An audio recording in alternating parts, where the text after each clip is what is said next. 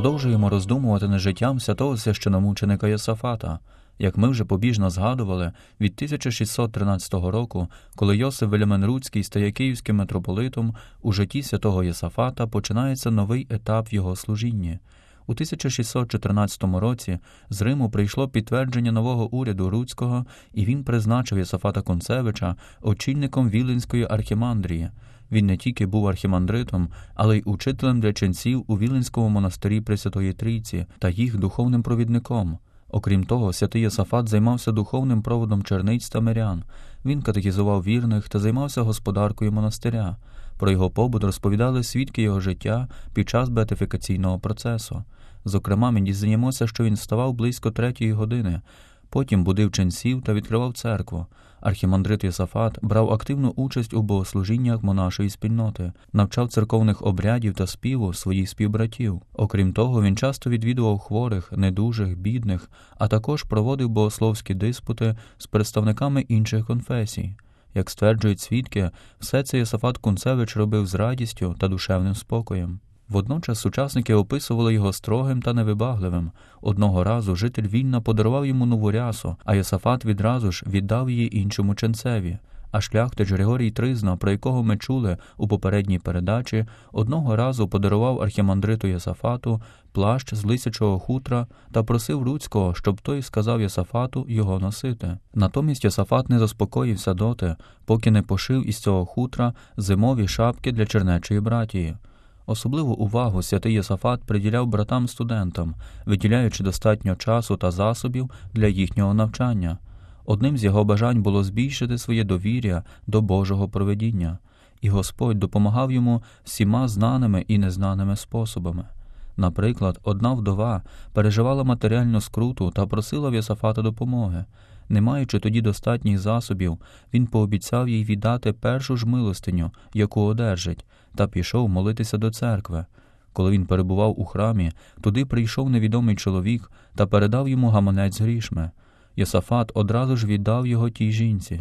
Побачивши велику суму грошей, вона хотіла віддати Йосафату частину коштів, але він заперечив Твоє щастя, бери і йди, сказав святий Йосафат. Варто зазначити, що завдяки проводу архімандрита Йосафата чернеча спільнота у Вільно збільшувалась. Від 1604 року, року вступу святого Йосафата до монастиря, до 1614 року вона налічувала близько 60 молодих, освічених та вірних ченців. Як ми вже побіжно згадували, від 1607 року розпочалось оновлення чернечого життя в унійній церкві. Святий Єсафат та Йосиф Вельменруцький вкладали чимало талантів та сил у цю реформу. Окрім плекання молитви та чернечої дисципліни, ці дві особи турбувалися про освіту ченців. Від 1609 року Руцький почав надсилати ченців на вищі студії до різних країн Європи. Оці єзуїти та латинські єпископи давали молодим ченцям засоби для навчання, бо ані тодішній митрополит Потій, ані Руцький не мали стільки грошей, щоб утримувати їх на студіях. Митрополит Руцький, ставши главою церкви, з подвійним запалом продовжував розпочату віднову чернецтва, яке мало стати основою відродження всієї церкви.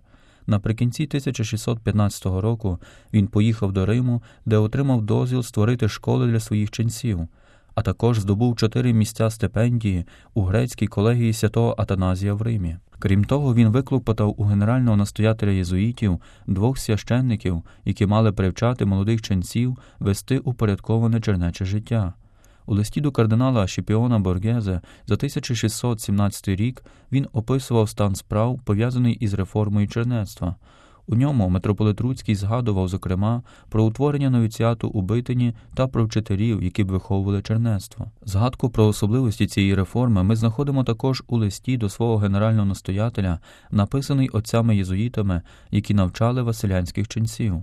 Чернеча дисципліна, яка колись була зовсім занепала, піднеслась. Багато ченців утвердилося у своєму покликанні навчання аскези, умертвіння, іспиту сумління та інші чернечі практики, з яких раніше східні ченці насміхалися, тепер у них практикуються з великою побожністю та надзвичайним запалом, писали оці єзуїти. Водночас митрополит Руцький докладав всіх зусиль, щоб зібрати в одну форму устав правила святого отця нашого Василія Великого. Так розпочалось приготування до заснування чину адже станом на 1617 рік чернеча спільнота митрополита Руцького та Єсафата Кунцевича мала вже п'ять монастирів Вільно, Битень, Жировиці, Новгородок і Мінськ, в яких проживало близько ста ченців, працюючи над відродженням церкви та освітою народу. У Вільні, Новгородку та в Мінську було відкрито школи для дітей. У Жировицях відновлено відпустове місце, а в Битині розпочато вишкіл для вступників до монастиря. Дивлячись на ці особливості, митрополит Руцький вирішив організаційно оформити свою спільноту. З цим наміром він скликав настоятелів з вище згаданих п'яти монастирів і деяких видатніших ченців на першу чернечу капітулу зібрання до свого родинного маєтку у Новгородовичах на землях Білорусі. Засідання тривали від 20 до 26 липня 1617 року. На засідання він закликав також двох єзуїтів, не щоб вони брали повноцінну участь, а щоб дізнатися від них особливості інших упорядкованих чинів. На капітулі був присутній і архімандрит Єсафат Кунцевич, для якого митрополит Руцький приготував нове служіння, про яке ми дізнаємося згодом. У своїй промові митрополит Руцький пояснив особливості реформи монашества, яка має, зокрема, на меті Божу славу та слугує засобом для виправлення духовного стану у церкві. Він вважав, що чернецтво має творити єдиний східний чин святого Василія Великого, іменуючи чернечу спільноту конгрегацією Пресвятої Тройці, тобто об'єднанням. Таким чином, перша капітула була реорганізацією східного чернецтва у Київській митрополії. Ось кілька ознак нового чину, які відзеркалюють рішення новгородської капітули. Відновлені монастирі будуть між собою об'єднані і творитимуть одне чернече тіло, тобто чин, зберігаючи загальні та партикулярні правила, уклад митрополита Руцького та капітульні конституції. На чолі чину стоятиме митрополит, який дбатиме за його зростання. У цьому необхідно також подбати про двовладдя, щоб повновладдя митрополита не шкодило чинові. Хоч митрополит буде найвищим настоятелем чину, то всередині ним керуватиме протоархімандрит, який не буде єпископом та якого обиратиме капітула. Протоархімандритові допомагатимуть дорадники, вибрані генеральною капітулою, а монастирями управлятимуть ігумени. Отож можемо сказати, що найважливішим пунктом нового устрою стала централізація, адже до того монастирі митрополії не були між собою об'єднані та не мали одного керівництва. Крім об'єднання та поєднання з ієрархією задля оновлення церкви, оновлений чин мав дбати також за духовне здоров'я вірних. Про це митрополит Руцький намагався пояснити на першій капітулі. Він, зокрема, говорив: тепер крайня потреба душ вимагає дбати не тільки про власне духовне життя, але й про світських людей. Однак атмосфера радості, яка панувала в Новгородовичах у 1617 році, для Ісафата не була такою. На ній він довідався, що йому доведеться покинути звичне для нього життя ченця, яке він дуже любив. Адже на капітулу митрополит Руцький приїхав з номінаційною грамотою, виданою на ім'я Єсафата, який був призначений єпископом-помічником Полоцького архієпископа. Це призначення непокоїло святого Йосафата, і він навколішки перед капітульними отцями прохав митрополита звільнити його з цієї посади. Однак наказ Рутського змусив його мовчки прийняти цю номінацію. Так завершився чернечий та архімандричий період життя святого Йосафата Кунцевича. Після капітулу він повернувся до Віленської архімандрії, щоб обрядкувати справи та виконати Божу волю щодо нього.